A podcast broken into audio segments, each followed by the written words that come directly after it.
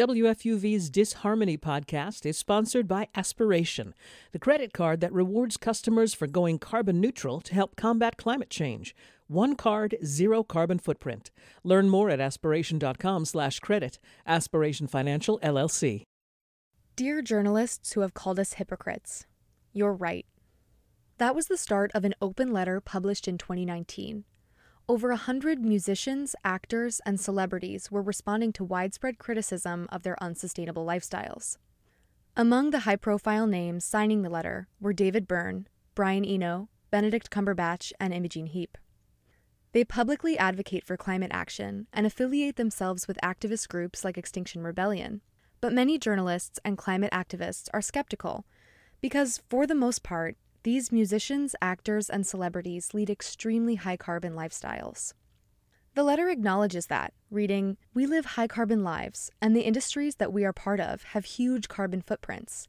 Like you, and everyone else, we are stuck in this fossil fuel economy, and without systemic change, our lifestyles will keep on causing climate and ecological harm. They admit their lifestyles and careers do a lot of damage to the environment, but the letter insists that musicians, actors, and other celebrities still play an important role in the fight against climate change. They write The media exists to tell the public the truth. Right now, there has never been a more urgent need for you to educate yourselves on the climate and ecological emergency, and to use your voices to reach new audiences with the truth. How important are artists' voices to the climate movement? How is the music industry changing to become more sustainable?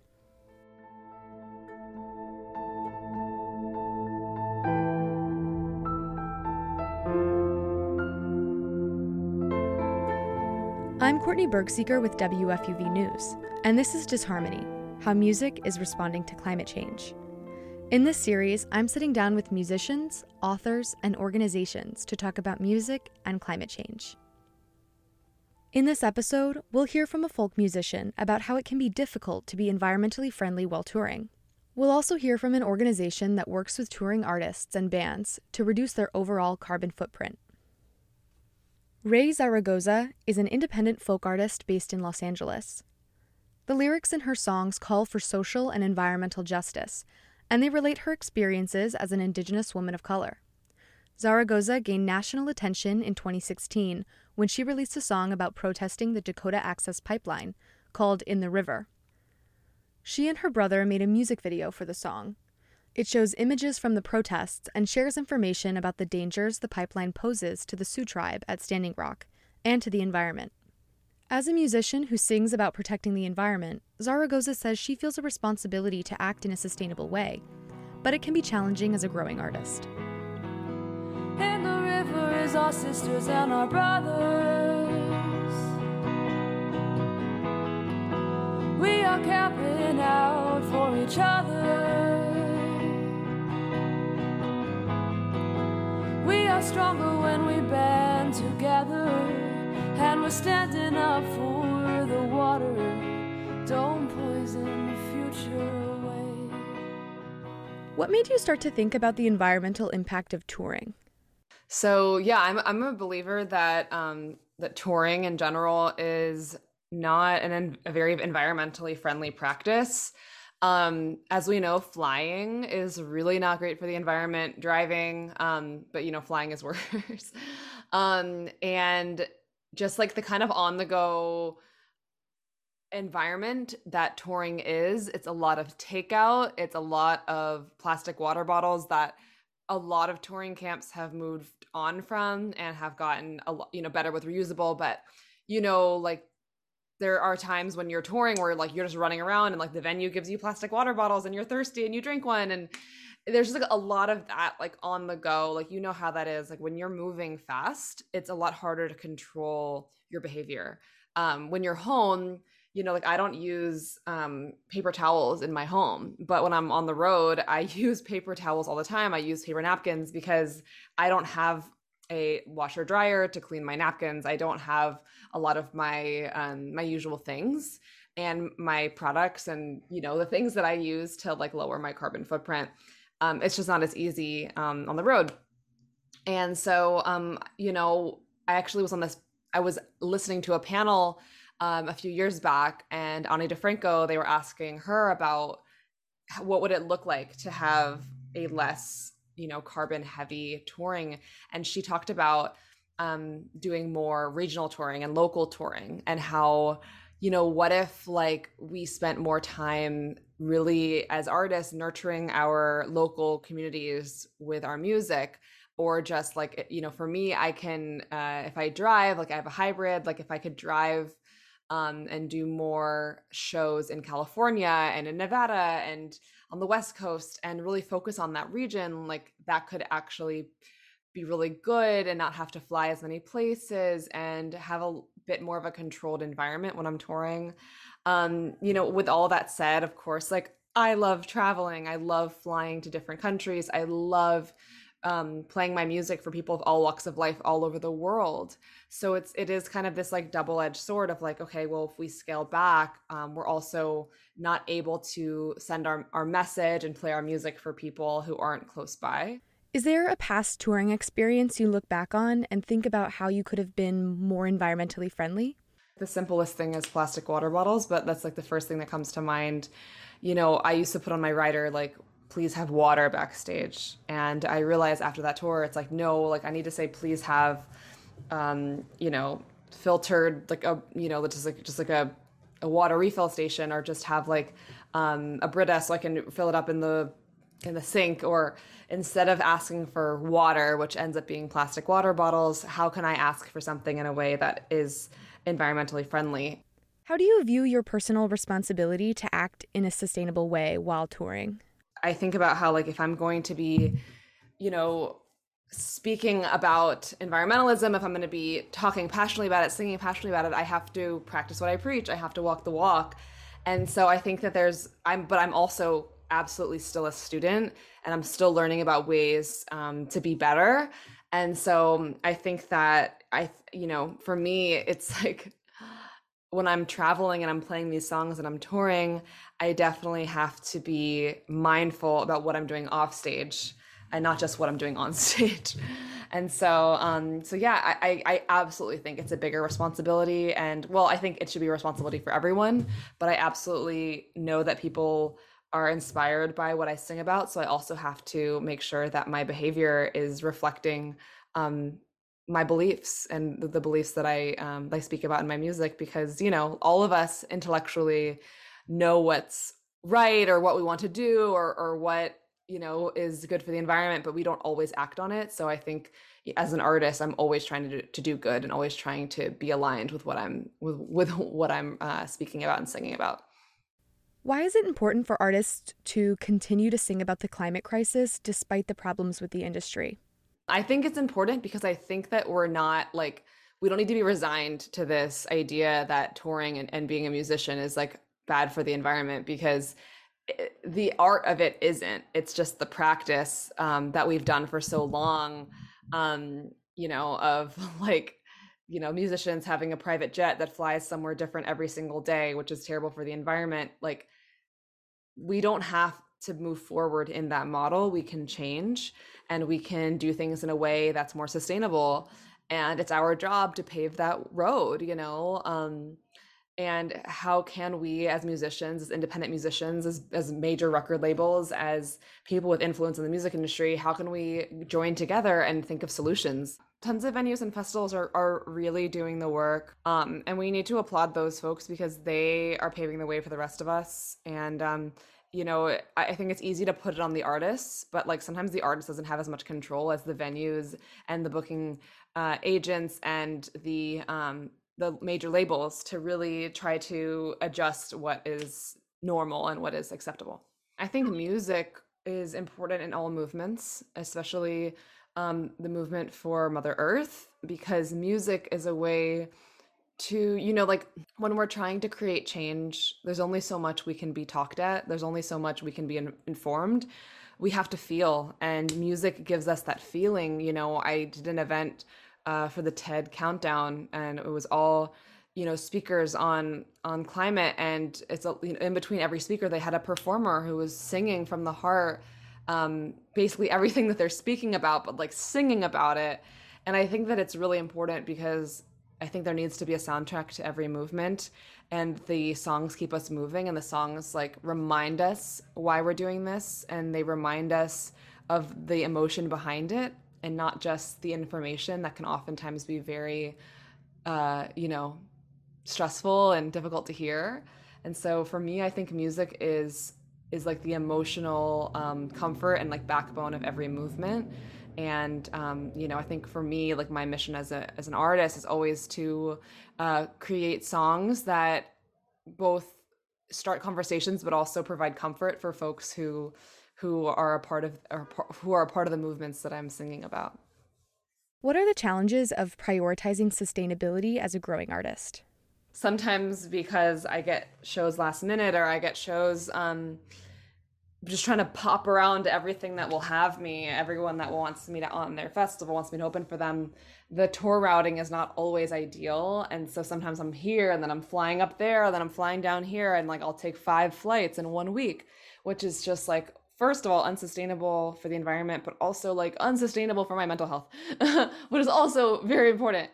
And um I think as an a starting out artist, you just feel this pressure to have to show up to everything that wants you there because you feel like you are indebted um, because you're starting out and because you don't have that leverage of saying no.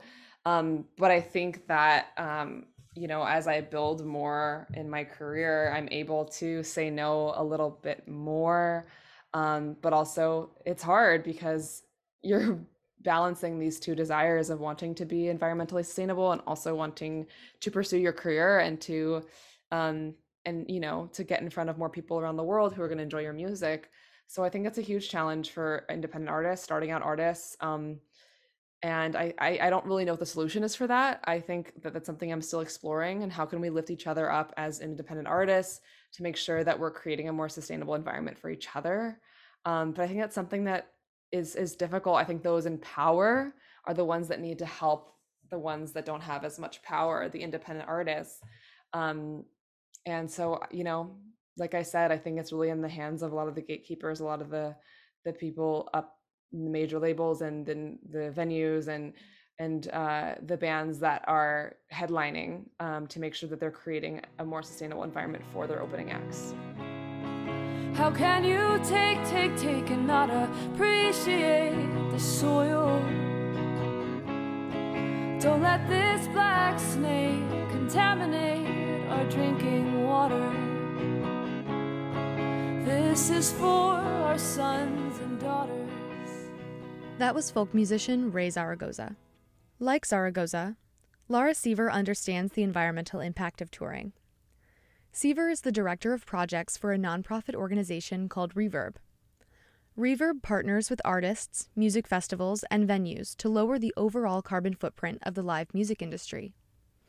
They've worked with artists and bands like the Lumineers, Dead and Company, and Harry Styles to reduce waste from their shows and to connect them with carbon fighting projects to offset the impact of their tours.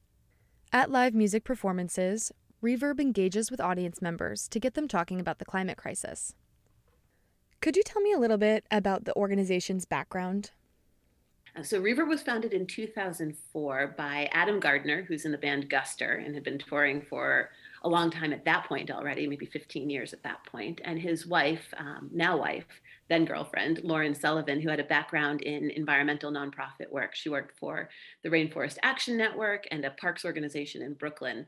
And so they were living very sustainably at home and adam was realizing that the music industry and the touring specifically industry was not that not um, able really or in a place that they prioritized sustainability in any way. The iconic image of a field of plastic bottles as you leave is you know that's what it was. So we're talking, you know, early 2000s. And he would talk to his friends who were in bands who were touring on very large scales, and they all agreed it was horrible, but what are you going to do about it? It's the disposable nature of the industry was sort of the prevailing thought. So Adam and Lauren at home, um, legend goes, Lauren thought about it over a sink of dishes and decided that they would figure out what they were going to do about it. So they um, called on their friends, the band Barenaked Ladies, to say, like, be our test subjects for the summer. Let us just get on your tour, figure out what we can do, figure out what we can do backstage, figure out how we can engage fans and causes in a more meaningful way. And like, like let's just work through this. And they were like, yeah, absolutely. Um, so Lauren herself went out in a van and followed that tour around and figured it out. And since then, we've refined the process and moved on and done, I believe, over 300 major concert tours at this point. What are some of the environmental impacts of touring and live performances that Reverb focuses on eliminating? So we focus on reducing. There is just by the nature of what's happening an environmental footprint. So there's the waste footprint, of course. And very early on, recycling was something that didn't exist heavily and was important. So um, supporting that. And of course, we've evolved beyond that being the be all end all of environmentalism now. Um, but waste management systems are important. Cutting down waste to begin with, um, whether that's by using reusables and refillable bottles instead of single use plastic, um, those kind of, you know, in catering, in concessions, whatever can be done to use the least impactful um, products is super important. And then um, looking at energy use, looking at efficiencies, you know, all the bigger scale things that the industry is starting to pay more attention to. We're absolutely happy and thrilled to be having those conversations. And then we're talking about um, looking at the footprint that exists and supporting climate projects, um, at least you know in that footprint. So carbon fighting projects that we can support that can um, be more than the carbon impact of the tour are super important as well. So whether that is um, solar or wind, and hopefully it is also impacting communities that need support as well, um, and supporting people and planet projects with the um, funds from the tour that can also put some good back into the world from those things that can't be yet eliminated um, energy wise. There's also a huge impact of engaging fans in the causes out front. Um, and that was one of the things from the beginning of Reverb was that it was hard for a tour to coordinate a meaningful local impact. And that's what we do um, from the office and then on site, handling all of those details so that we can support local organizations as we come through town with awareness, with volunteer drives, with funding. All of those things can go to these communities. So you do that every single night on 40 dates of a tour, and there's a huge impact across the whole way and some connections and meaningful community engagement that's happened because the band was there. Um, that's not really quantifiable as far as like a carbon footprint goes, um, but really impactful. I read the Lumineers had the first ever climate positive tour. How did Reverb help them accomplish that? Yeah, absolutely. So we work with the artist to very quickly to look at specifically how many miles are the trucks and buses driving how many hotel rooms are you renting what venues you're using and how much energy are they using so we calculate all of that with the tour. And then we look at the fan travel, which is depending on the tour, 80, 90% of a tour's footprint is the fans getting to and from a show. Um, and that's something that artists are starting to pay a little bit more attention to, whether it's working to ensure there's public transit opportunities that are messaged to their fans or shuttle bus opportunities if it's a more remote venue, those kind of things. Super key to look at that. But for the Lumineers tour, we calculated all of that um, as best we could with some generous overestimation to make sure. Um, and then they were able to choose as artists projects to support um, that also supplied clean water to communities in a carbon fighting way um, and protect grasslands and other areas. And they choose these projects and we support them at an amount that's the equivalent of 150% of the footprint of their tour. What does Reverb hope audience members walk away with after going to a show that Reverb partners with? The name Reverb actually comes from the idea that an idea starts the artist or the kernel and then it reverberates out through the fans. So if they come out with one thing from talking to a fan volunteer at a show, whether it's they left with a reusable water bottle and they're going to use it every day because it's a reminder of this amazing show they went to, or they signed a petition on an issue they didn't even realize existed or they yeah, they registered to vote with a partner they did anything at the show that they just take this little change um, or learn something about their community organizations and they're going to go volunteer now. They um, they'll have this reminder of this like fantastic night where we took this energy from the show and then this positive light is shown on these causes that need that support. So if they take any little change home it's a huge success because that ripples through them talking to their families, to their friends, to their coworkers, um, and sharing what they learned there. Um, it's it's not about the tour and the band being perfect backstage. That might be 100 people on an average tour. And if they're perfect and never use a single bit of plastic on that tour, that's fantastic. And we'll encourage and support that as many ways as we can. But if the 20,000 people out at the show, or even 1,000 people out at the show, um, each do one little thing, that's going to have even you know a much bigger impact than those 100 people backstage. So we work with both and you know we're walking the walk backstage and inviting fans to join us in whatever way um, they want to. What's the music climate revolution campaign? So as reverb we've worked with you know hundreds of tours to design a specific program about something that the tour cares about or a moment an issue of the moment um, and it was a little siloed so this artist was working on this and this artist was working on that and we realized that especially during the pandemic pause when we had a moment to look at it from a wider view, it was super important to bring everyone in the industry together with one voice because that is incredibly impactful, kind of everyone pointing to this one message and what absolutely is our climate emergency. I mean, the issue of our lifetime. What's nice about Music Climate Revolution is every artist or industry partner that's signing on is committing to um, measure and reduce their impact themselves and support carbon fighting projects and use their own voice in whatever way that is, whether that's social media, on stage, having fans talk to fans at shows. They're committing to making actual measurable change, not just saying it's important, but it's important and I'm going to do something about it. I think a lot of artists um, maybe aren't vocal because they don't want to say the wrong thing and the science is changing all the time and they know that they they know it's important. They know they want to be informed but they don't necessarily know what or how to say it. So music climate revolution is this industry coming together with one voice and direction towards that. So i think being involved in um, in signing on to things like that and making personal commitments is great.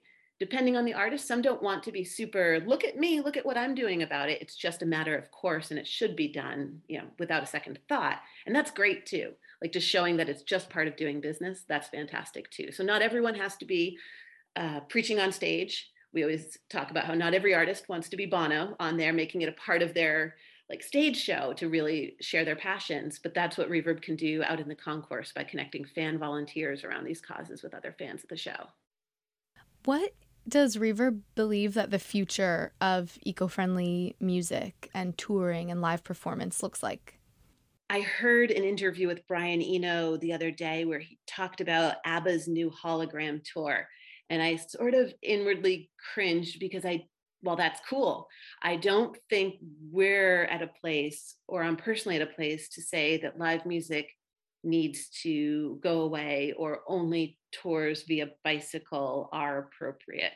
I think Reverb, while we're leading the industry in the climate fight, we're not necessarily saying that the industry needs to stop all business. And I think it's about using that power of the show and the live music to touch people unlike anything else can and engage them in this fight. Um, that more good than destruction happens from these events is super important. So when that happens throughout the industry, that's going to be super meaningful change. Um, there is a statistic about, you know, if we added 50 cents to every ticket sold, we could have a sort of a neutral footprint as far as carbon goes across all shows tomorrow. So that that kind of piece is the next step.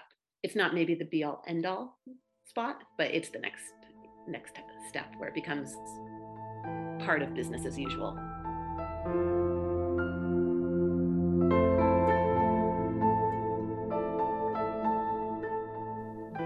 That was Laura Seaver, Director of Projects at Reverb. The music industry has a high carbon footprint because touring artists travel a lot, and live music shows create waste. But artists like Raye Zaragoza and organizations like Reverb are working to make the industry more sustainable. They recognize the importance of live performances and imagine a future where live music is less wasteful and has a positive impact on communities. In the next and final episode of Disharmony, We'll hear from a folk artist and an author about writing music about climate change and using your talents to help the climate movement.